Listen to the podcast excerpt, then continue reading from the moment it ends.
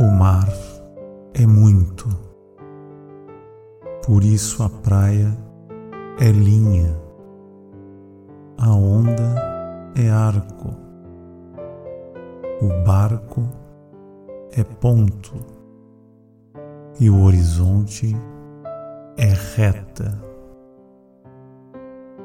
O mar é tanto que mesmo o céu é pouco as nuvens são manchas e a chuva é acréscimo.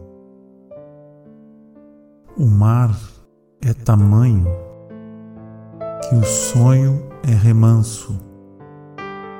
As ânsias são capricho e o grito é suspiro.